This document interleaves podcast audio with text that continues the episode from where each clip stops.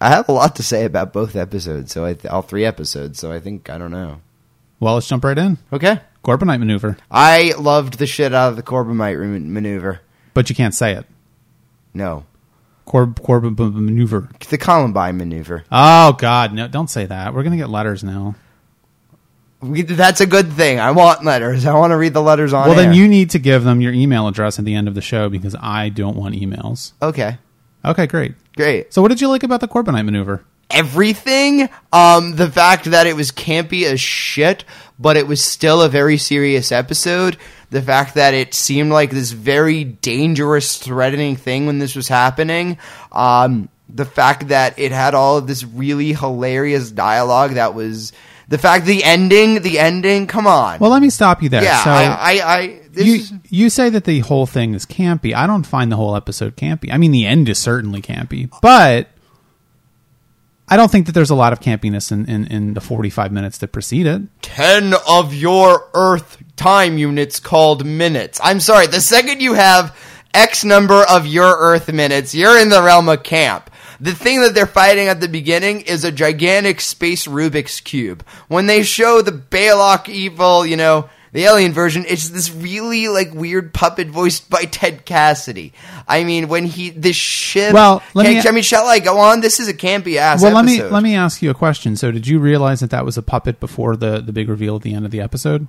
you know it's it honestly while I, I wasn't clear if it was an in-universe puppet or a, a, a do you know what I mean? Like it, uh, it, it was unclear whether that was just the level of quality of the effects or whether that was intentional. So Yeah, I find that interesting that you say that because, of course, you know by now that the effects are quite good. yeah, but I didn't think that it was poor effects when when they had it. I mean, I, I thought it looked cool. It was a creepy alien in that, and it did it, it did its job. Hmm.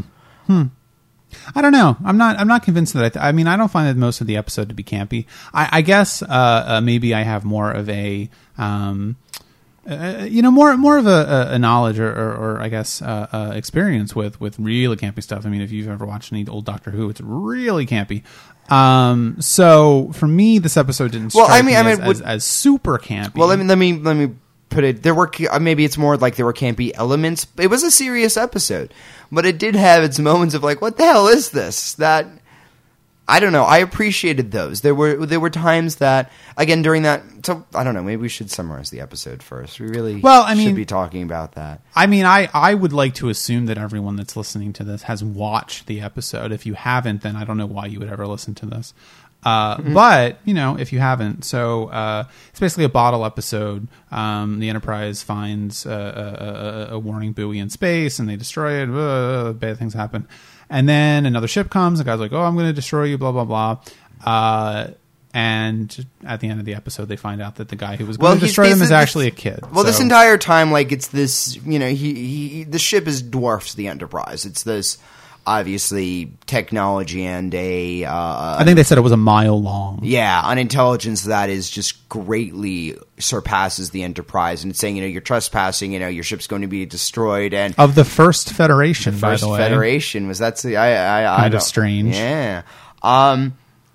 At one point, it's saying, you know, I assume that you believe in a deity, and you know, you may pray to this deity. You have ten of your Earth minutes, and like I said, that was the campy stuff. But um, he, you know, Kirk is trying to explain, you know, we didn't mean this. We come in peace, you know, and you know, this alien is saying, you know, I am Balok. I'm going to destroy you, you know, and he's not listening at all. So Kirk is trying to figure it out. So he decides the only thing he has has is to bluff. So he invent he pretends that there's this substance called carbonite, which uh, Well, let's let's go back a Yeah. little bit because I think this is one of the key points of the episode is that it's not just that Kirk bluffs; it's that he's changing the game, right? Because okay, yeah, Spock fair. says something about, well, in chess, if you're outmatched, the game is over, and so Mm-hmm. you know Kirk says something about, well, then uh, this is not actually chess; this is poker. Watch, Yeah. watch how I do this shit, Spock, and then he just like totally turns it on its head. So uh, yeah, so Kirk bluffs basically and says that the Enterprise and all Earth ships uh, have this substance on them called corbomite, which obviously is not real. Yeah. Um, if I needed to tell you that, then I'm sorry. Um, I mean, they it could be something real in universe that you know we don't know of. that is true, like Yeah. dilithium. Yeah, So yeah. Basically, what Corbomite does is if you attack it, it ha- it, it immediately counters with a reaction that's of equal force. And he's saying, you know, Earth people, we do not fear death, and you know, we don't know what your species does, but you know, if you want to find out, you know, attack us. And Kirk is just being a, a badass, basically. Bas- yeah, basically, he's just trying to get this to back down. He's trying to. They have no position here, and just trying to pretend that you know Earthlings are this gigantic threat, and that you don't want to mess with them. Uh, so it's you know these two sides trying to just overpower each other. Just and again, this is one of those. It's I thought it was interesting because it doesn't have anything to do with firepower, or it's just who can talk the best. So And I find that interesting Yeah. too, right? Because I believe that this is the first episode that we've seen where the ship actually fires any weapons. yes, Uh, that's interesting in and of itself because they don't fire on the large ship; they fire on the smaller ship that that early on stopped them from from proceeding. yeah, and that's not even a ship; it's like a buoy or a drone or something like that. right. The the the Balok, uh, the Balok, yeah. Balok calls it a warning buoy. Yeah. Um, it's interesting, I think, because that part of the episode, you kind of think that that. I mean, this is. I find that this is something that uh, Star Trek does a lot, um, and maybe you've noticed this as well. That they set something up to maybe be the like the main plot, but it turns out not to be. Yeah. Because you think that sort of this whole you know ship thing, whatever it is, the Rubik's cube in space is going to be kind of the main uh, adversary of the episode, but it, it pretty quickly gets di- dispatched. Yeah, and it Um, turns out it's all so- it's from something much larger. Yeah, yeah. Unintended consequences, of course. Yes. So finally, they he says, you know, we're going to take you down to the planet. We're towing your ship. He gets this ship out. You know, the, the, this tiny ship detaches from this larger complex and is towing the Enterprise. They figure out through some very creative, you know, maneuvering, they break free of it. But in the Basically, they're just like overloading their engines yeah, and pulling and- away. Yeah, and they're basically going as fast as they can and almost about to explode the ship. And they break free, but in the course of this, Balok ship gets, you know, damaged and it's sending out a distress call and it can't get back. So, in an act of mercy, Kirk decides to save it. And then. uh, To this point in the episode, I was enjoying it. I was saying, this is a fun episode, you know, it's there were parts that I laughed at, parts that were creepy, some good character work, which we'll get into. This is a good, solid episode. And then the last five minutes of the episode are pretty much the greatest thing ever. What would you like to explain why? I did not expect this at all. So they get into Balok's ship, and it's like this, like, I don't know, there's all these, like, pillows and curtains, and they find, you know, the alien that they'd seen as Balok is this dummy, this puppet. And then there's, you hear this weird voice saying, Hi, I'm Balok, and it's this, like, four year old kid. Right. Just in the middle of this gigantic, like, couch, basically. And, but he's dubbed by an adult's voice, and it's really weird, and they're just like, What the fuck's going on? And he's like, Oh, I'm Balok. And, drink. This is Tranya, and it's like this most delicious drink ever. Apparently, according to their facial expressions, they like each make several different, uh, different expressions of delight. So you can tell that it has like a taste and an aftertaste and a mouthfeel and all of that. And it turns out that he's just like the nicest guy. He just didn't know whether they were really nice people or not. And so he tricked them and, you know, they passed the test and he's just, you know, he runs everything, but he wants a friend. And then they have this new officer type who volunteers to go and hang out with Balok for a year. And, and it's just like, it's just this happy little thing. Like they all laugh about it at the end. Everyone's friends. I, I, I liked that. It was a, it was a very sweet ending to the episode because again you have this thread and you're wondering and because they avoid violence the entire time they manage to uh, get deeper communication between you know they find a whole new species you know this that new species finds earthlings he never knew about them before it's it's a happy episode Richard, yeah I think you're turning into a Star Trek fan. I I might not be well, why? Um, I don't know. no, I, I I liked it a lot, but there were a lot of very. I, I yeah, it, it was just a cute episode. I didn't expect the ending, and it knocked me for a loop. And that's, I think, what a good show can do. You know, it it was a twist, but it was one that was very organic to the thing. I mean, it's funny. You have all of these tricks that Balok is playing. In hindsight, they all do seem kind of a little silly and childish, and he's played by a little kid, Clint Howard, actually. Yes. Yeah. Well, because of course the, Yeah. the child is quite ugly. Yeah, um, I, you know, I don't. That's one of the things I never really understood about the episode. I mean, it is a very good episode, and it, it's one of the episodes um, in, in the previous episodes where I've been talking about you know upcoming episodes that are really good that I deliberately left out because I wanted to kind of gauge a reaction to it totally fresh. yeah. And uh, you know, it's interesting because um, I'm not really sure that we're supposed to read Balok as actually being a child. No, I think there's a, But I think there's a I think there's an expectation or, or kind of an implication there that Balok, while not a child, is uh, he's obviously an adult of whatever species he Yes. is because you know he's piloting a spaceship all by himself and they're vastly intelligent and vastly Mm-hmm. Yeah, yeah, yeah. powerful and vastly you know technologically advanced. Um, but at the same time, I think there's a kind of a he's supposed to represent and because of course humans do have a lot of those childlike need to play and, and to Yeah. to uh, make friends and socialize and all those things. So I think he's supposed to be one aspect of that, kind of taken to like a, almost an absurd degree. Well, I mean, even yeah. in the fact that he's played by a child, I think is you know it's Yeah, kind, kind of making it maybe not a little too explicit. But I you know I think it's interesting. Well, I mean, he's almost a trickster god figure. I mean, this is similar to like a Coyote or a Loki story or a, you know an Anansi story from mythology. what? Yeah, yeah. Uh, um, I don't know. Um, You'll find out later. okay, because he is the supremely powerful being, but he's tricking them the entire time. And you know, when whenever you catch the, tr- you know, it's when you catch the trickster figure, he teaches you something like that. That's a kind of if you're able to withstand that, you know, you get wisdom. You know. And that's exactly what's happening in this episode. They've managed to Well, is it though? I mean, Yeah, he doesn't. they- he they- doesn't really teach them anything, and but but he's going to at the end. They he explicitly says, you know, I want I want one of your guys as a as you know just company for a while. But Yeah. I'm going to teach him everything, and you know. Both of our species will benefit from Does he say that? He explicitly right. says both of our species will benefit from this knowledge, you know. And Kirk even says, "Yeah, I'm going to get a better officer out of that," you know. And Balok like cracks up at that. He's like, "Yeah, well, you know, that's how I think about it," you know. And yeah, no, he explicitly is because they have you know, shown these values of you know patience and tolerance and you know all of that rather than immediately trying to attack. Um, they've proven themselves worthy of whatever knowledge it is that Balok has to give. yeah, yeah. And you know, it's it's a reward for playing his game and beating him at that own game. I mean, this is a respectful opponent. He offers them drinks at the end. Yeah, and, and I mean the idea that uh, if you can't beat someone at their own game, that you can change the game is something that will come back later. Uh, there's a very famous thing which you probably actually know about because you, you you've seen the uh, the 2009 uh, Star Trek remake. Yes. you know the the whole idea that that uh, Kirk um, beat the unbeatable test because he basically cheated. So Yeah. I don't know if you remember that, but Yes, the, yes, the, the. Kobayashi Maru. So this is something that Kirk uh, has in his character definitely, and I think this is one of the earliest examples of that, like most explicitly.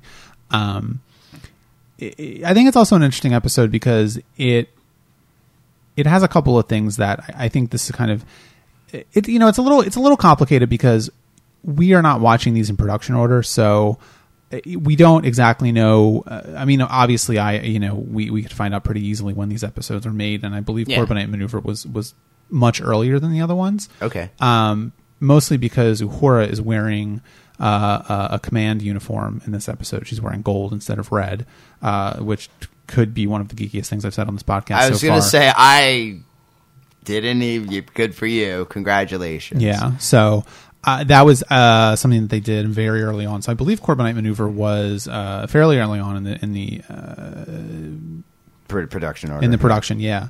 So it really, I think it kind of um, lays bare that they they had a, a concept for uh, what the show should be pretty early.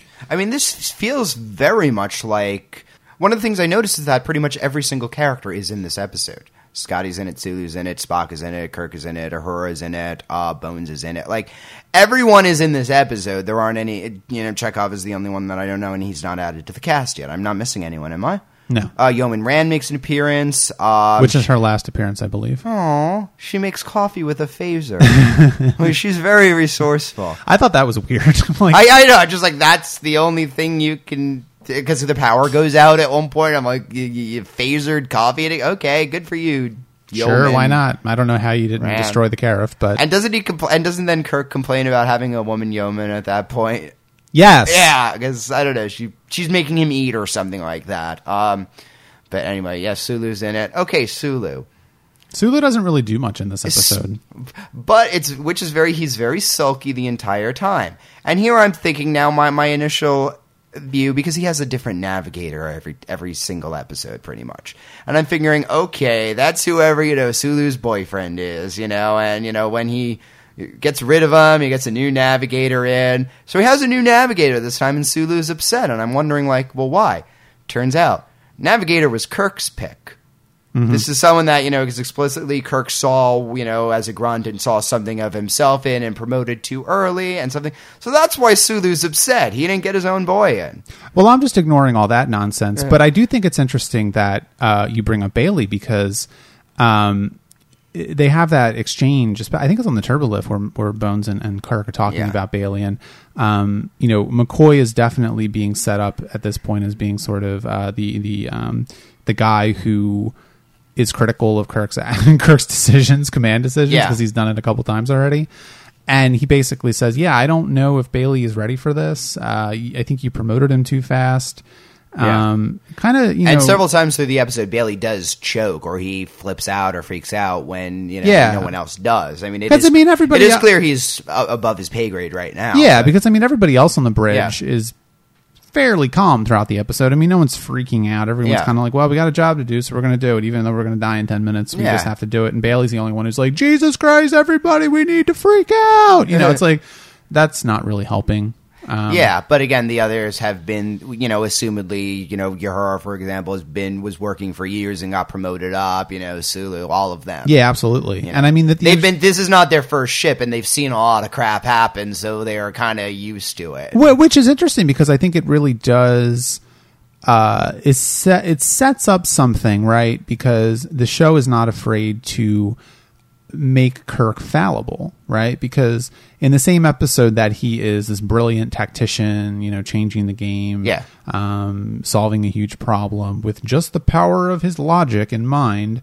Uh, in that same episode, he's shown to perhaps have kind of a blind spot sometimes in uh, in uh, uh, promoting people. So Well, yeah, and this, I mean, it's clear that he's, you know, again, Bone says, you know, you saw something of yourself in him, and, you know, the implication is that while Kirk may have been ready at that point in his career, you know, and, you know, if Kirk had been promoted during that point, he would be fine. I mean, that's essentially the plot of the 2009 movie. Um, Bailey isn't ready. You know, Bailey does need the more training, and, you know, Kirk can't empathize with that. Yeah. Because he doesn't, you know, then that's a failing of his, and one part of this episode hasn't realized this. I mean, at the same time, I, I do think that this episode goes a little too far in McCoy being hard on Kirk because he's really giving it to him. Yeah. And it's like, well, you can back off a little bit. I mean, you don't need to be so critical of him.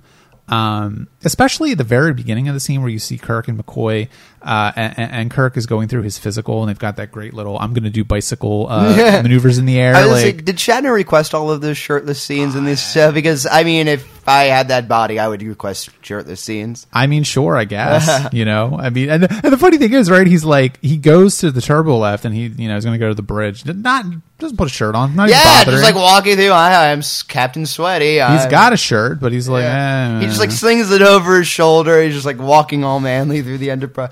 Okay, my one of my favorite effects in the show is the like vital signs monitor, which they have, I believe, shown in every single episode, and it's a completely useless thing for a medical professional because it's these like sliding lights that like are showing you what the pulse is, but they make a point of showing it in every single episode, and they were really proud of that. I think, yeah, I figure like that was the best piece of tech they got for like the the the, this, the effects, and they're. I'm not even sure how they did that. It probably was uh, like a um, um, uh, overhead projector or something. I, I don't even know how they. Yeah, I don't know how they did it, but I mean, it's impressive. I like it. Yeah, Yeah. but And also, the alerts on the ship are silent, apparently, which is not really a good idea.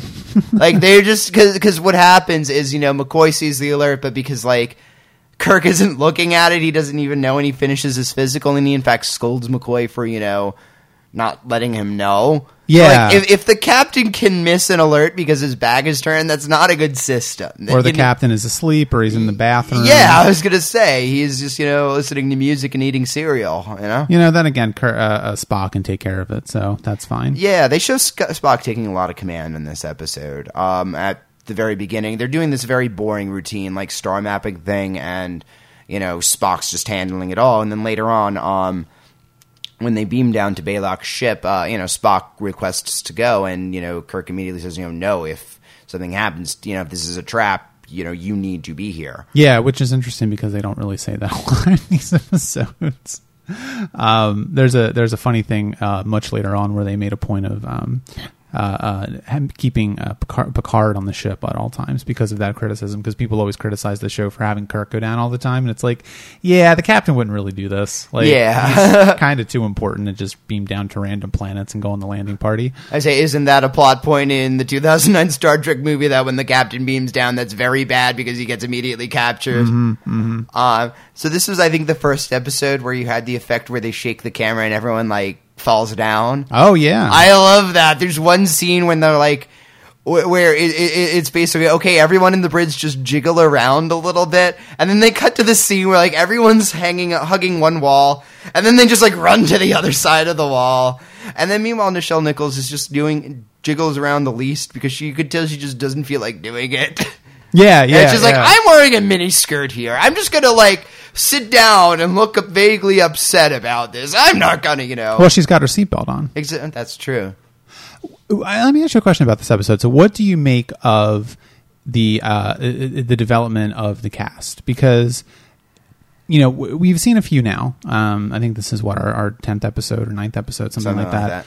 And you pretty much have everybody that that is in the show Yeah. has been in at least uh, you know three episodes. I think at this point, you know, not, obviously not everybody is getting as much screen time as as everybody else. I, I think only William Shatner and Leonard Nimoy were contracted to appear in every episode. Um, and they're the only ones that are that are billed as, as actual like you know on the on the um, top top billing. Starring Shatner and Nimoy. Right, exactly. Yeah, everybody else I think either was guest stars or just you know lower on the billing.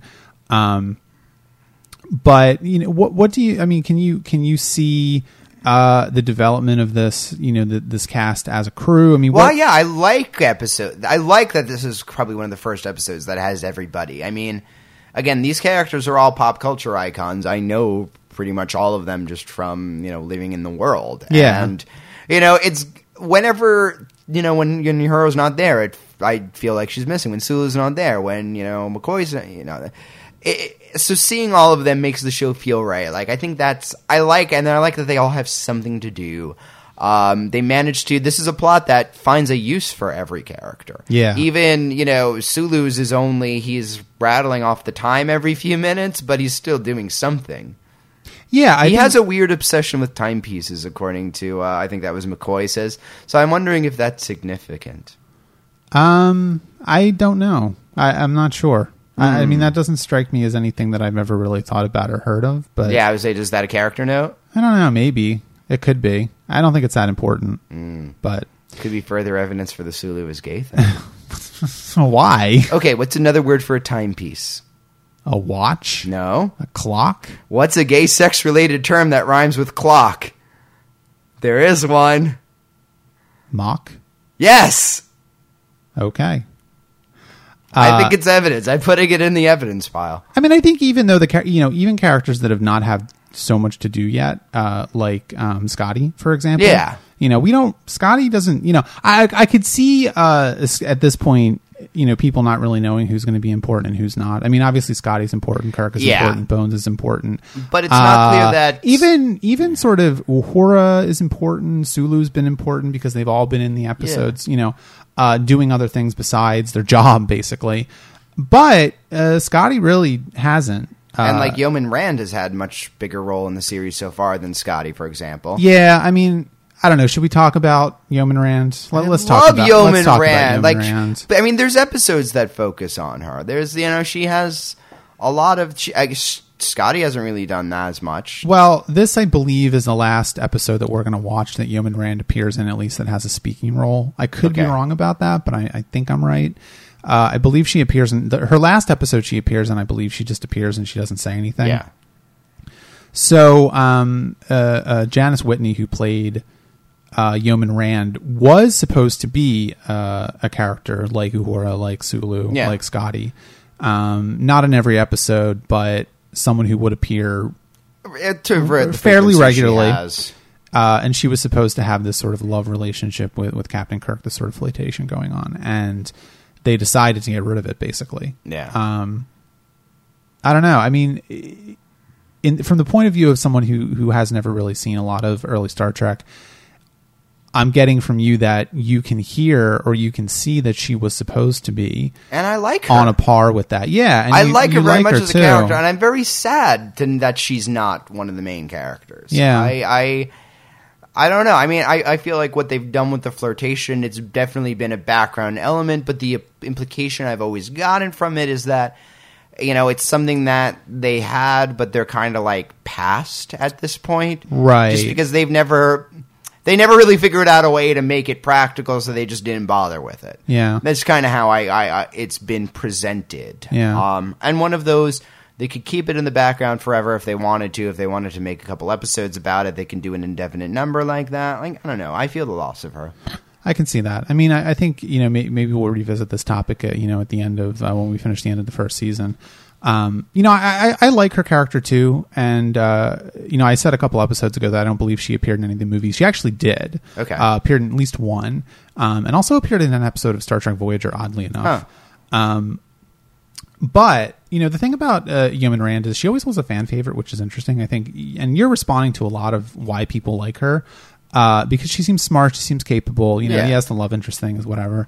Uh, the, the stated reason why they they wrote her character out of the show uh, was because they wanted to make Kirk more of a quote unquote a player, and you can kind of see Which that starting to develop. Done, but yeah, they could also make him a player with the girl back home. You know. right. But I think the idea and was that's they, that being a big conflict of his. Does he want to have you know a woman on every planet, or does he want to just be dependable? You know, have the dependable woman he loves. I mean, that could. There's a lot you can do with that. yeah, yeah. And I'm not I'm not saying I agree with with that, or you know, I'm not saying I agree with either decision. Oh, yeah, yeah, but yeah.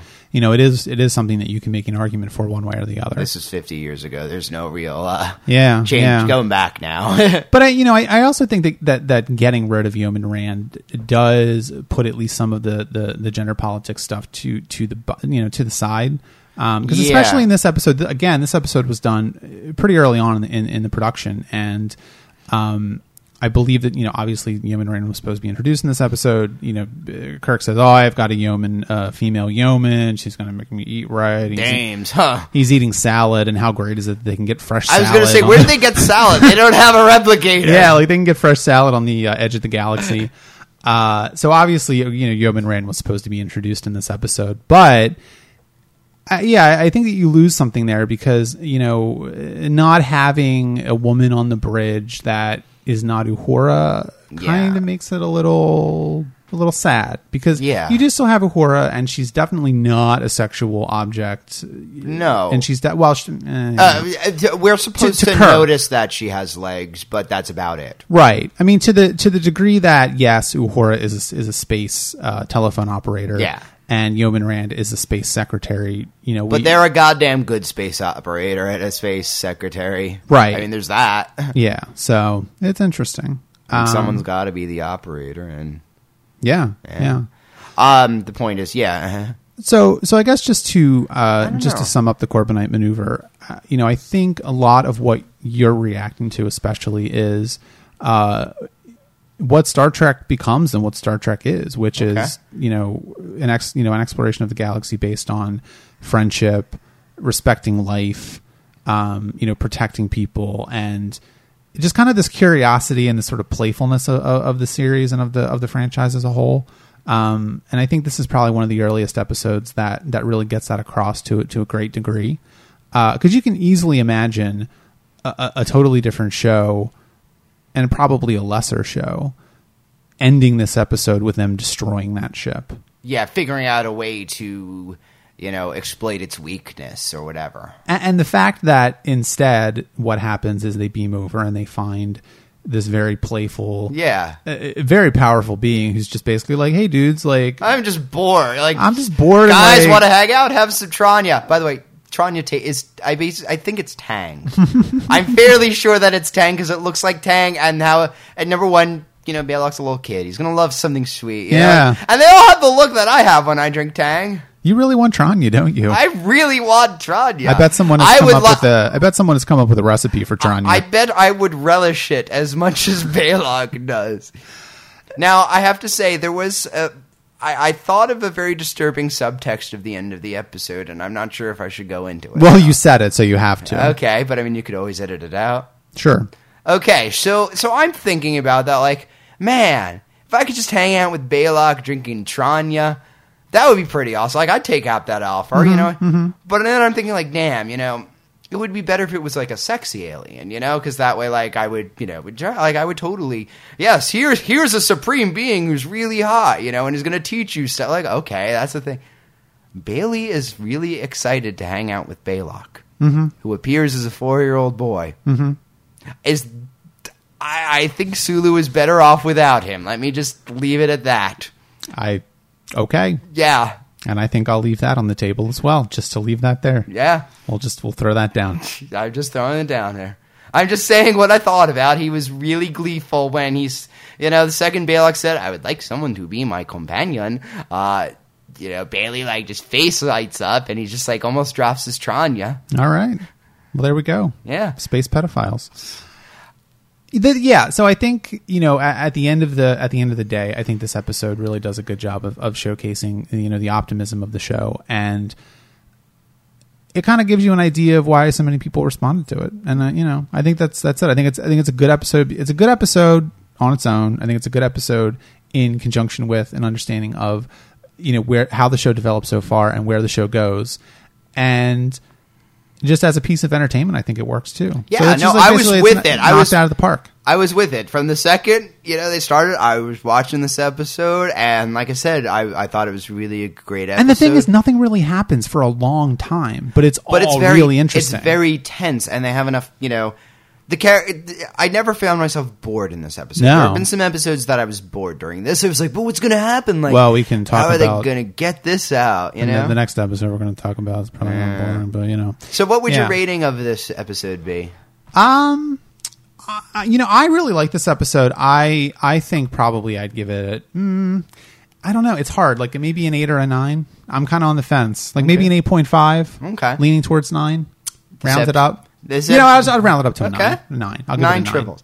This gets it full ten triples for me. Wow, your first I one. loved this episode. Like I said, I, I I immediately texted you like the second I'm like, I just saw a Corbomite maneuver. There's fucking Tranya in it, you know? Yeah, yeah. It- yeah, and just, just Balok's speech. But like I said, Balok made this episode. It would have been an eight without Balok. I can see that. Yeah. No, the Yeah. ending does make the episode Yeah. absolutely. That that's true. I mean, it's a good episode up to that point, but once you get Balok, it's like, wow, okay. Yeah, this it's show just like is, to imagine like that's his decoration taste. this like, show is insane. One, yeah. and number number two, it's insane in a way that completely makes sense, and I love. Yeah, So that is pretty much Star Trek in a nutshell. yeah. I know, but and I even liked how at the very end, like it, they're almost threatened for a while. Oh, absolutely. Like at- when they first see this and they hear this guy's voice, and it's it's kind of fucked up and creepy, and you're just like, what is he? This drink he's going to give them? He's going to poison them? Like, is that dangerous? And then they start drinking, and it's delicious, and everyone just relaxes, and it's like, oh, we're having fun. And the I mean, right, and a small note about that too, of course, Yeah. is that Balok drinks it first. Yes. Just to kind of be like, no, it's cool. It's so cool. We're all Oh yeah, here. and he very he very deliberately does that. we're just playing. that. We're just playing a game. It's all right. Yeah. Don't worry about it. And then he's showing around his ship, and you know, assuming they're going to take Balok to the Enterprise, they're just going to have a great time. Yeah, yeah. Well, good. I'm glad you liked this episode. I like very much. Let's move on to an episode that um, probably neither one of us liked very much: the Menagerie. So the Menagerie. Yeah, Okay, so I'm of two I- minds about this, I and let me just go into this real quick. So this is a two-part episode. It's the first two-part episode that that we've ever seen. Uh, totally does not need to be a two-part episode whatsoever. It's way too long. yeah. Uh, I- here's here's what I think. Well, before I go into this, let me just ask you a quick question. yes. Did you like the Menagerie? You see, I did and I didn't. Um, I had to. Okay, that's um, your that's your answer. I find it a very. I actually have a decent amount of stuff to talk about it. No, I, do too. I think it's an interesting episode, but if I had not seen the cage. That's exactly my point. Here, here's why I think it's both a good and a bad episode. So, if you approach it from the point of view of someone who is watching the show, ne- having never seen the unaired pilot, which of course many, you know, watching the show originally, you would not have any knowledge of the cage. Watching the show for many years after that, you would have had no knowledge of the cage.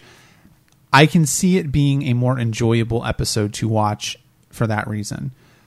For us seeing the cage just a few weeks ago, I think I found myself not really paying attention to a lot of the cage portions of it just because I, fast saw forwarded them actually. Yeah, like, like I skimmed. I watched. There were a couple of scenes that I wanted to see again, but for the most part, like the whole number two blowing up the thing, like I skipped that. right. I you skipped- don't need to watch it. We we watched the cage. You They know, didn't have the best part, ago. which was the pink baboon that's in the cage with him, and like, Right, yeah, that, that was the only thing I liked about. But that being said, I thought it was a really interesting recontextualization of the cage completely, oh yeah. and Well, that was one of the things I found interesting about it because so so basically the episode is set up as uh, uh, uh, it's almost a sequel to it's it. like a mutiny play, sort of a sequel. Uh, you know, and there's a lot of machinations that Spock is doing. Um, you know, basically the episode is you find out that uh, Captain Pike from the cage, uh, who they actually gave a time frame for when the cage happened. It was 13 years ago, which you know is quite a long time. Yeah. Uh, but that, I find that interesting because you know why pick that long? I'm not sure. Yeah. Um, but turns out that that Pike was injured very badly, and he's now basically a quadriplegic. Yeah. Who can't move. And somehow in the future, even though like in real life, Stephen Hawking is able to completely write, talk, and communicate, and you know everything, no problems. All Pike can do is a little blinky thing that goes yes or no. Like I Yeah. find that like uh, like that's all the future can do. and not Like, only that, um, Morse code. Like, Yeah. just teach him Morse code. Like, what? I was gonna 'cause that's say like that, the guy from the Diving Bell and the Butterfly wrote a novel with blinking his eyes. They could do something. yeah, yeah. Well, you know, this is the '60s. They they weren't that advanced then, so of That's course, true. you know what I mean. Like, this is one of those things that we now. Yeah, if- if I know it's one of those future m- If this show had been made now, of course, they would have been able to do that. I mean, the other thing too, of course, is that I, I wrote down in my notes that they call down to the computer center at one point because Yeah. that's very much like, well, it's the '60s, and we're all going to have big mainframes, and it's going to be like that forever. Yeah. So it is something that. Star mm-hmm. Trek has a problem with extrapolating present technological trends into the future. But well, I mean, of course, we're we can't be clear whether you know we're looking at this from the view of 2012, which has way outpaced everything you know on that. Well, that's show, what I'm yeah. saying. It's just it's that Yeah. it's that tendency that a lot of fiction does, and a lot, you know, honestly, Yeah. hum- humanity in general has to There's- imagine that the, the the the the trends of technology as it exists now are going to be that way forever. yeah, but there's no way of like telling again from the 60s. You couldn't have pictured the internet. I don't know where we were going with this one, but um, we- But but moving uh, but moving aside, you Yes. know, from from the technology aspect of it. Oh, there, oh, I, I did technology. I did remember is when uh, at one point Spock's trying to pre- Spock's pretending he's the captain and he's trying to uh, you know send a fake message from Captain Kirk. So he has a set of PlayStation One memory cards that he's sliding into. Oh, the yeah, slot, memory and each of which have apparently one sentence on them, like. Because he's like shifting around for every single other line, and it's like, okay, you really memory really wasn't on the radar, at right, point, did it? right. like we have a lot of that even now. Yeah. Uh, USB thumb drives, you could fit a lot of text on there. yeah, you know, you just kind of kind of go with it's some of funny, these but um, yeah, And also, they're different colors, which I don't know if that means anything, but it's like they're color coded. Well, how would you like tell them apart otherwise? well, you get a little sharpie and write a note on it. Well, I mean, like, but this is more visually attractive. So yeah, so I think one of the interesting things to talk about in this episode is just Spock because he kind of acts really weird in this episode, and you know, for the, for the guy who uh, uh, just a few episodes ago was was was willing to um, let let a shitload of people die. Uh, what what episode was that? I'm trying to remember. Um, there was one episode where he was talking about like you know letting someone die because the, the, the ship would, would explode or whatever. yeah, yeah. That Um, which one was that? I, I know the one you're talking yeah, about, but but but now he's like risking the entire lives of the uh, of the crew of the Enterprise to to save Captain Pike. It, it seems weird. I mean, I guess you could read it one of two ways. You could read it as a mischaracterization of Spock, or you could read it as Spock is very loyal. Well, I read To it his as friends. Spock is very loyal, and I think he didn't necessarily. Well, here's the thing: because when, the entire time there is no real court martial. as it turns out. Well, that's true as well. but so um because I was going to say at the Which makes me, uh, which makes me wonder exactly how far the Talosians' mind powers go because they said that. Well, okay, so there's a there's a, a, um commander or something like that, Commodore, Yeah. that uh, is in charge of the starbase that um, Captain Pike is staying at, and that Spock and, and Kirk Yeah. beam down to. Um, and after Spock has his, you know, uh, prison break with, with Captain Pike and steals the Enterprise, basically, Captain Kirk and this Commodore are chasing after them in, in a shuttlecraft. Yeah. But it turns out that the Commodore was never on the shuttlecraft, never on the Enterprise. So you kind of have to wonder, like, the- because whole the whole the whole drama of the episode, right, is that the stakes are Spock is doing things that we don't understand. He basically is mutinying, right? Yeah.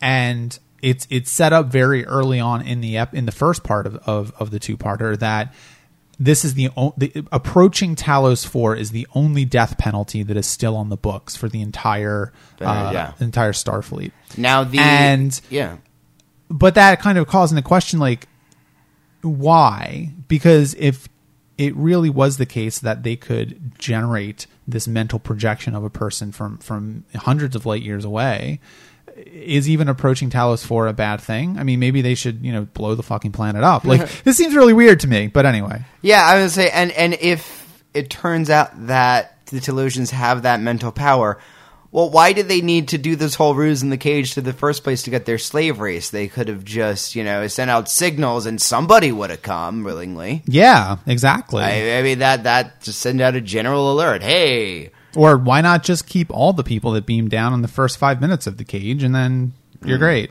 Nope, no problems. yeah, it, it, it seems like one of those plots that I don't know. And there's okay, so so the reason Spock does what he does, he makes an immunity, and and one of the implications was that you know he's willing to take this death penalty on himself to get what he's done, and any trial, all everything will point just to him. Like he's not implicating anybody else in this. He's not. Well, it's even like when the jig is up basically. yeah, he Uh, basically says, "Okay, that's it. I'm done." I'm he's like Captain uh, Captain McCoy, I'm mutinying. Yeah, Please arrest me. yeah. Well, it's not like you know Spock's going to fight it out. No, of course not. And at that point, he's already set the ship to go to Talos anyway. So part of the reason he does this court martial, and he explicitly says, is kind of just to buy him some time. You know, he's going to just kind of distract everybody, and by the time they were done, well, here's the on Talos anyway. Well, here's the question though: Does Spock know that the court martial isn't real? Yeah, and that's the question because at one point the um everything's going fine and Spock is, you know, okay, whatever, you know, I'm on this court martial, you know, I'm just going to get my goal either way.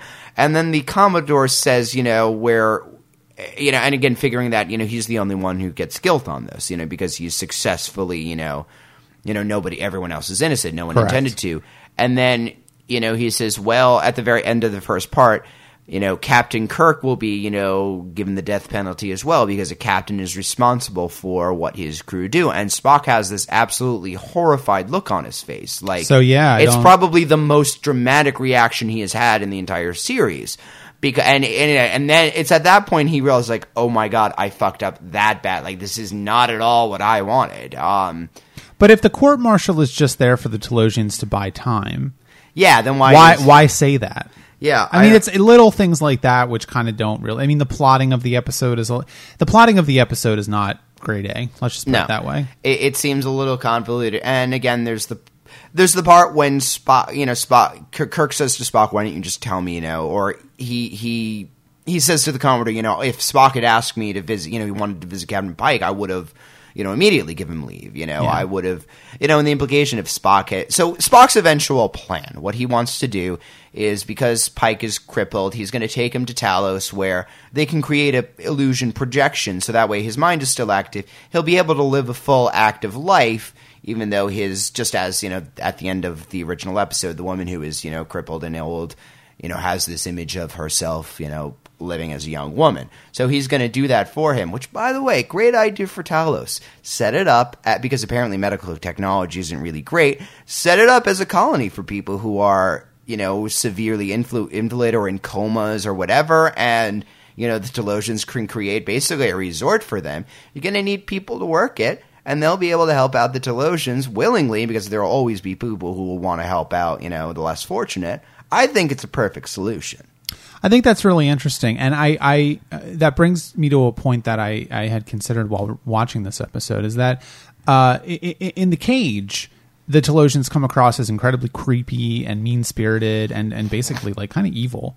Uh, but in this episode, they they don't. Yeah. I mean, they kind of are redeemed in this episode a little bit, which I find interesting. you know, I, I like I said, I thought it was a very interesting recontextualization of the pilot. Um, because I mean, at the end, the Talosians do realize, uh, you know, we can't do this to humanity, you know, because you don't want to be slaves, and you know, it, re, you know, they do have this realization that's better, and this is kind of their atonement for Yeah, you know, yeah. capturing and you know, let's face it, a cage. You know, the difference between a cage and a menagerie. That's not an insignificant title. Um, That's true. Yeah. that is true. I didn't even pick up a cage that. is something you get trapped in. A menagerie is more of a displaying, and you know, it's it's it's it seems like a better quality, you know, and Yeah. they're you know more free range. Um, That's totally true. and I thought it was re- what I thought was really nice at the very at the very end of the episode. In the original episode, this woman who is on this planet, um, she's given this illusion of Silver Hole, and they give her an illusion of Captain Pike, who goes back to the Enterprise, and you know the last shot of the you know is her and him walking off, you know her and this illusion walking off hand in hand.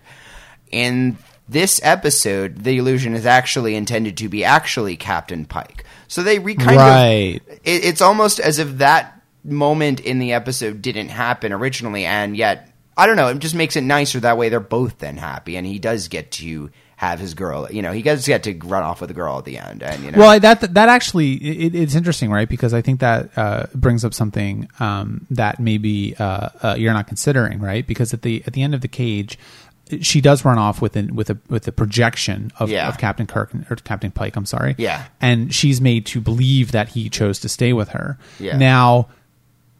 Now that 13 years later, Captain Pike is actually coming back, Hmm. are they going to tell her that it wasn't Captain Pike all those years? I, I almost wonder. I, I, I always got the sense that she kind of knew.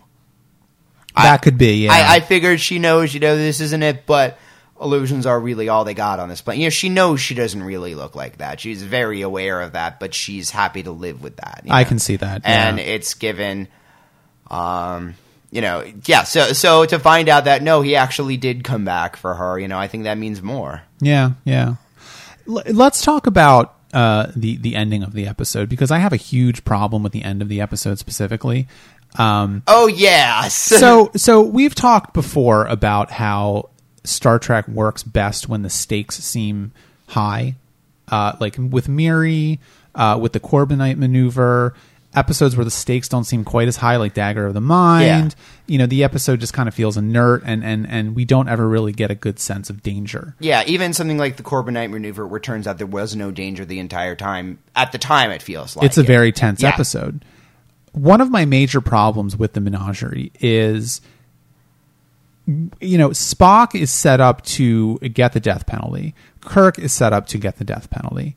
They're not going to get the death penalty. yeah Number- you know number that one. there's yeah Number two is any dramatic tension that you could pull out of Spock and Kirk perhaps in getting the death penalty is completely erased by the fact that for large portions of the episode, we are not with them. We are watching Yeah. recut footage from the cage. And so even if you've never seen the cage before and you're very invested in, in the story of what exact the, the backstory of, of what is leading up to the events going on in the present day enterprise, it it it it still pulls you out of that and it still kind of makes the episode feel a little inert and a little slow. Yeah, because at this point, the characters you care about are Kirk and Spock, and you Right. are wondering how are they going to get out of this one. You don't really care about how is Pike going to get out of this one. And the episodes and the, not the episodes and the scenes where we do come back to the court martial room feel kind of perfunctory. Like they're basically just there to uh, uh, summarize or recontextualize Yeah. or to make sure you understand what you just watched for 10 minutes. It's it's a very weird episode. Now I understand from a production point of view why this was made because they had this pilot that they spent a lot of money on and, and this was a Oh, good, yeah. this was a good way to get two episodes of Star Trek. and it's done well of that. For- yeah, for- I- I- yeah, for far as- cheaper.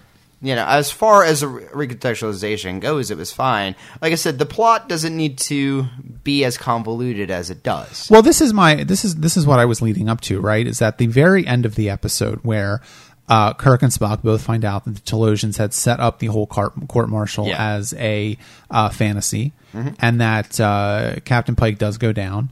And they get a message from uh, Commodore, the Commodore on the starbase, who actually did never leave. Now, the, the the other thing that I haven't talked about, right, that we haven't talked about, is that the um the footage of the cage is presented as mental projections of the Talosians Yeah. as evidence. I don't have a problem with that because I thought it was really interesting because in the original pilot, you do see the Talosians watching on a view screen what is going on with Yeah. Pike, and I believe her name is Vera. Something like that. Right. So I didn't have a problem with that. I thought that was an interesting way to justify having that footage. Yeah, it, it and they even justify the commercial breaks because one point Yeah. they're just like you know, you know, oh well, they decided to you know give Captain Pike a rest, you know, or like oh you know, there's something wrong with their transmission, you know, like they, Yeah. they have they explain that in a way. I thought that was interesting. It was- it was- they explain the camera and they explain the Almost like an in joke, really. yeah. It's it was very it was surprisingly meta for it. Yeah. But uh, uh, the very end of the episode is again the Commodore saying, "Oh well, we were getting all this evidence as well. We were getting the projections from from from Talos Four, and uh, Starfleet has ordered that this time only the ban on travel to Talos Four is rescinded. Spock and Kirk are exonerated of all charges and will not face the death penalty. And so it's just like, It's- well, but here's, but this, I, you know, so it's like, wait a second. So we just spent 140, uh, uh, uh, one hour and 40 minutes on this stuff. Uh, Spock had to, you know, uh, uh, uh, uh, assault two officers of Starfleet, had to lie to several commanding officers, commit number, you know, numbers Yeah. of, of, of infractions, um, go through this whole court martial, and at the end of the episode, Starfleet would have been cool with it. Because they're they're like, well, Like, everyone, wait, what? yeah, I got the sense like, well, you know, if it was for Pike, if you told us it was to help Captain Pike, I would have said totally. Yeah, that's my whole problem Yeah, it's like you, you know, open that like sealed envelope. You know, no one is ever to get to Talos Four. It's death. Unless Captain Pike is going there in order to have like a mind, you know, body, It's- then it's totally cool. It's just really, really cool. Because he annoying. did commit mutiny. No matter what happened, Spock did commit mutiny. And put it this way ha- Spock's entire plan hinges on the fact that everybody trusts each other enough to not question you. Yeah. If Spock says, look, I, you know, I'm telling you that the captain made this order and, you know, don't question that. Not, th- th- they're realizing, okay, well, neither Spock nor the captain are going to do anything bad. So, well, you know, when they say jump, we're going to just do it. I don't get why, but eventually he'll explain it. Like, he very much, he not only mutinies, he very much abuses everybody's trust in this. Absolutely he does, I mean, the part when he says, you know, I've committed mutiny, you know, arrest me, both, you know, you know, Bones is heartbroken and, you know, Uhura is shocked, you know, they because again, this is somebody they've worked with for years that they know very well. This just comes out of nowhere and they're, you know, they have the proper reaction. and would. interestingly enough, I, I, I- I find it uh, uh, intriguing that Bones, especially in the first part of the episode, where Yes. um, Kirk is is kind of like, "What the fuck is up with?" because Kirk is Spock? the one who and initially has the. It's not doubt, but once he's checked everything, he's like the only thing is you know Spock, right Yeah, and, and and McCoy who has demonstrated a, a lack of um you know probably uh, doesn't really like Spock Yeah. but does perhaps does like Spock now well, they respect Uh, him. They're not. they- yeah, they're not him and- friends, and- but and- he knows that he's. and defends him yeah, right? he Because- basically says, you know, it's Spock. Why are you even be thinking this? Like, you know, Bones is offended almost. Yeah. at Kirk's suggestion. Absolutely. So I think that's another interesting like refinement of the character. Yeah. Right. So it's not just this sort of like he's racist against Spock or whatever, No. but it is this sense that yes, I respect Spock. I think Spock is very intelligent, and I don't, I don't understand why you are questioning him, Kirk. Yeah. and that's really interesting. Uh, and there's this whole Vulcans can't lie thing, which is always interesting when they do that. But um, And it's- and it's- a Vulcan is om- immediately loyal, and you know will never betray you, type thing. Well, let's talk. Let's talk a little bit about uh, you know some of the Star Trek things that are set up for this episode that we see many you know kind of the canon things. So Yeah. the big one, of course, is the revelation that uh, Spock's half half human side was his mother. Yeah, We did not have that information previously. Doesn't have a whole lot of impact on the episode, but it is information that comes up later, and it's it's kind of It's important backstory, yeah. information. Yeah. The other thing, of course, is I think we have the first mention of subspace uh, in this episode. I did. It was. I didn't really pick up as that as anything interesting, but you can talk about that. well, you know, subspace is just kind of the general hand wavy way that they uh, communicate with faster than light, and you know Okay. that kind of thing. So that's something that obviously is, it has become part of, of Star Trek's canon. Yeah. Uh, and of course, the other thing I think this is the first mention of Starfleet. Yeah, that's right. Because you actually see them the governing. And by the way, that was some gorgeous scenery work when they had that first shot of the in the episode. Yeah. Like it feels it's weird because it feels like the the present day, I guess, segments had a bigger budget than normal on this. I'm They- sorry, I'm not sure what you mean. Like th- there there were more sets in a way. There than than uh, than they normally have. There was that, Oh. that, that again that great outside sh- shot. There was a couple shots Well, the Starfleet. There's, don't don't forget that a lot of those establishing shots are redone for the remasters, so you're not seeing the original ones. Oh. So you can't really damn. you can't really bring any um, Oh, okay. I didn't realize conclusions about the remastered. budget. Yeah, Okay, then never mind. Um, but I thought I did think that looked really cool. no, they did a nice job on that. The original one is much more static. Okay. there's no people in it, and it, Ah. it, it is an outside shot. It's basically a matte painting. Yeah. it's a nice matte painting. And then he meets up with this woman, by the way, who mentions, "Oh yeah, you know, my friend talked about you. You know, she said she knew you. Yeah. Wink, wink." And Kirk's like, "What? Who?" And I'm like, "You fucking douche! Like you don't remember anybody you sleep because this is, I think, the second time that he's hooked up with a woman that he doesn't remember. Yeah, yeah. Kirk is kind of a player. Yeah, he Uh, should keep like a little log. Captain's log. Today, I banged a woman. So, I mean, on the whole, I don't think that the Menagerie parts one and two is a terrible episode. I would recommend that you know, uh, I don't, I don't necessarily think that there's much reason to watch The Cage. Um, maybe once or twice in your life, watch it. I mean, if you really like it, watch it as much as you want. yeah. But I kind of feel like the Menagerie is one of those episodes that uh, it is definitely one of the episodes that I usually skip when I'm watching I Star can Trek see why. because it's just a lot of it feels a nerd. A lot of it is just you know uh, recut footage from the cage, and if you've seen the cage, if you're familiar with the cage, it's kind of boring. So the the other stuff is all right, but it's not the best episode of Star Trek. I thought it interesting that there's a lot of almost implied reasons for what the changes were because again, the technology in the original show was different 13 years ago. You know, the aesthetics could have completely changed, you know. Uh, Spock's character changes between the cage and, you know, now. Yeah. 13 years. I mean, one of the implica you know, we're told that, you know, his Vulcan side is overtaking his human side in a way.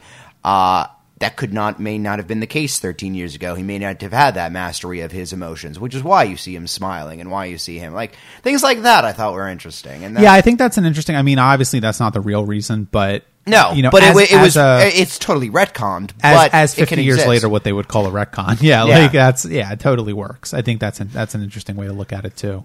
What I thought was really interesting is so this the entire time I've been talking about this theme of how how, how Star Trek says if you're creating this world for yourself and you're not living within societal rules, you know that's ultimately bad. And using power to create your own environment is a bad thing. And that was one of the you know things of the cage that it's not right to live in illusions and it's not right to do these things. Um, both Corumbinite Renew Man and whatever the show is, and, uh, and and the Menagerie are variations on that theme.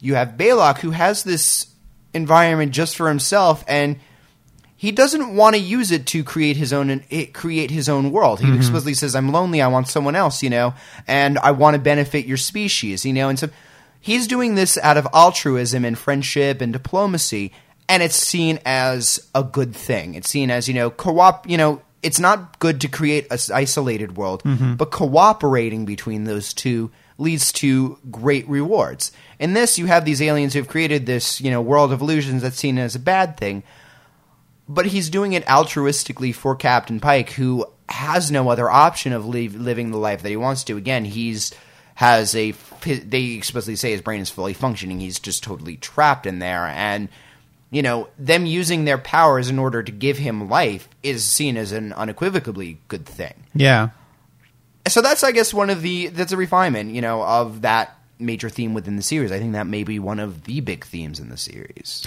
Yeah, and I, I mean, you know, one of the things that I mean, I think are a little different because in this episode in the menagerie especially you have the Talosians who are very advanced and I don't know that it's seen as a good thing. I think it's kind of seen as a as a kind thing. But maybe not I think there's a difference. I, I don't understand because we don't want able-bodied uh, people to live in a fantasy world.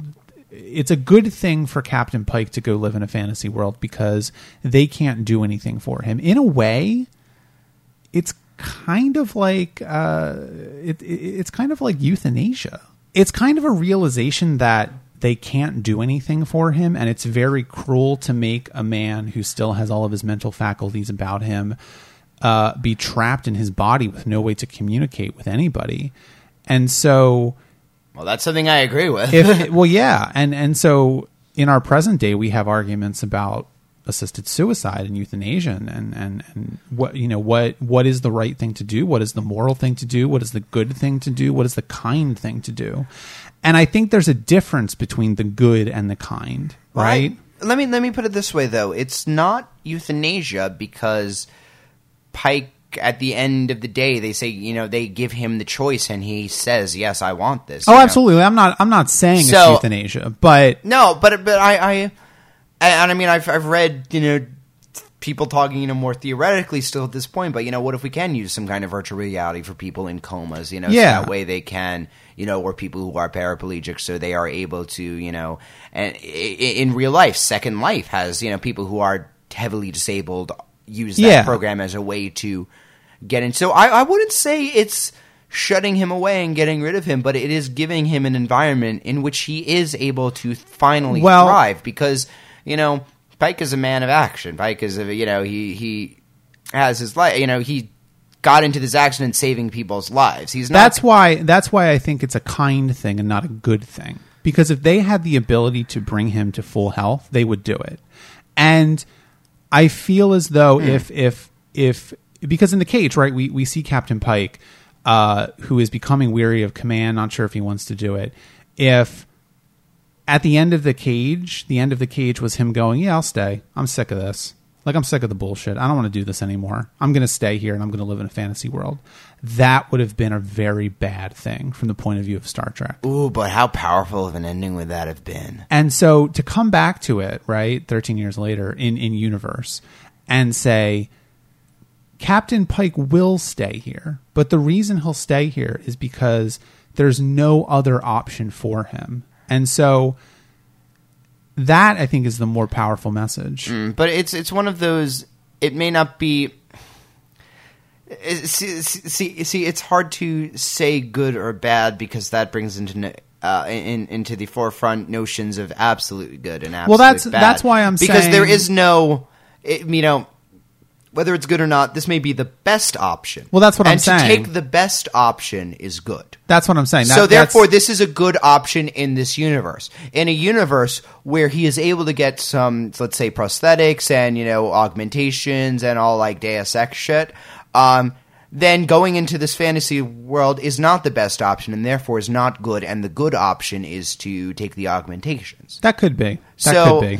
Yeah, again, I, I think it's good within this context, but not within. You know, we also again we view this from our view where you know we do have technology that allows people. See, I disagree with you though. I don't think it's a good option even in this context. I think it's the kind option. Like I think I think being Well, then- then kind is is, is is something different than than being good. Is- See, I, I, I would say within the standards. It's kind of like- it's one of the kind of- standards of the show suggests though that kind and good, you know, the kind option may be the good option, and you know it's better to be kind than cruel, or to show mercy, or to you know show diplomacy. I mean, that's one of the things. Well, the I think- the show positions that on the side of good. I think one of the themes of the show, especially yes, is you you get a good life and you get good results out of being merciful, out of being kind, uh, out of being basically a good person. Yeah. Right.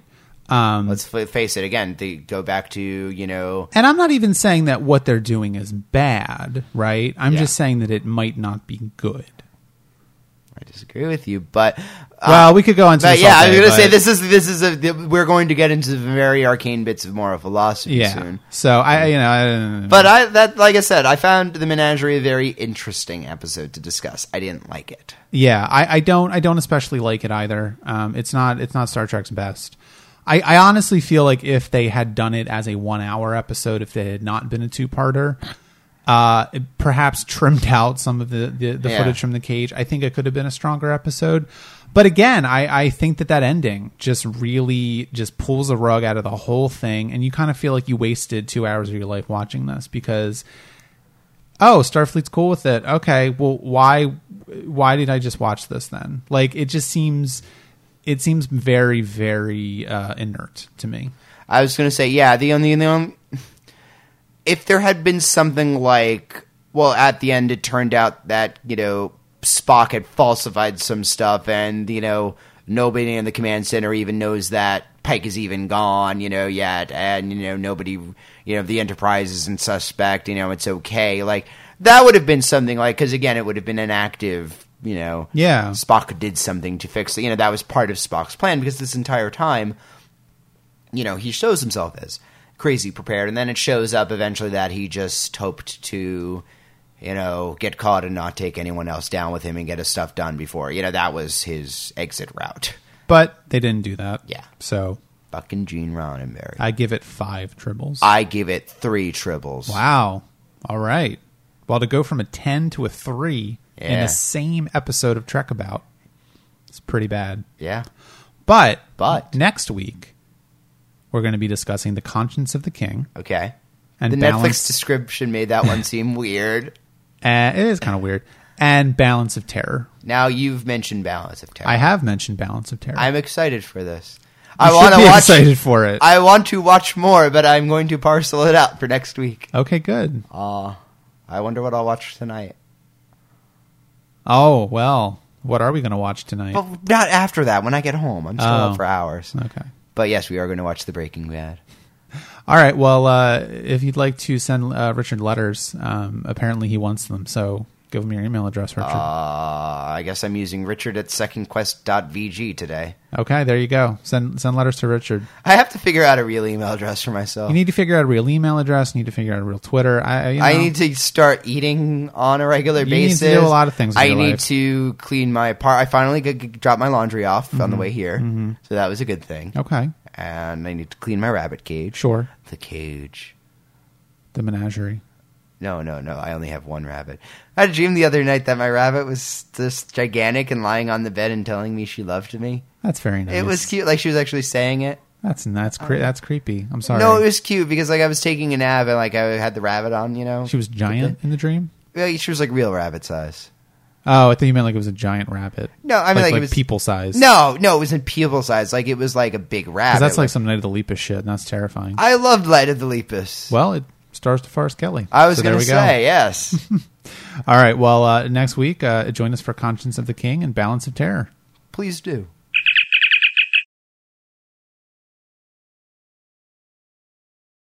No one told me that. No one said that. Like, yeah, you, you know, when you're in college, you can't have sex because it's having trouble having, you know, finding people. Now I can't have sex because I don't have like a free evening. Oh yeah, no, it's true. Yeah, it's like you have to schedule this stuff, and it's just like, yeah, I think we're just kind of just tired. Like, no, I know you're only 356 feet away according to Grindr, but I just don't feel like getting out of the house. Have we started the show? I have no idea. Is this what we're talking about? I, I, I really think I'm just waiting for you to like start us for real. I'm just kind of talking. Oh, maybe we did. Maybe we started ten minutes ago. Uh, Well, well, then this is turning into cartridge blowers, and that's like the worst thing. Uh, that that that could be the worst thing, or it could be the best thing. Who knows? maybe. I don't know. What what could be the answer? You need to find that out.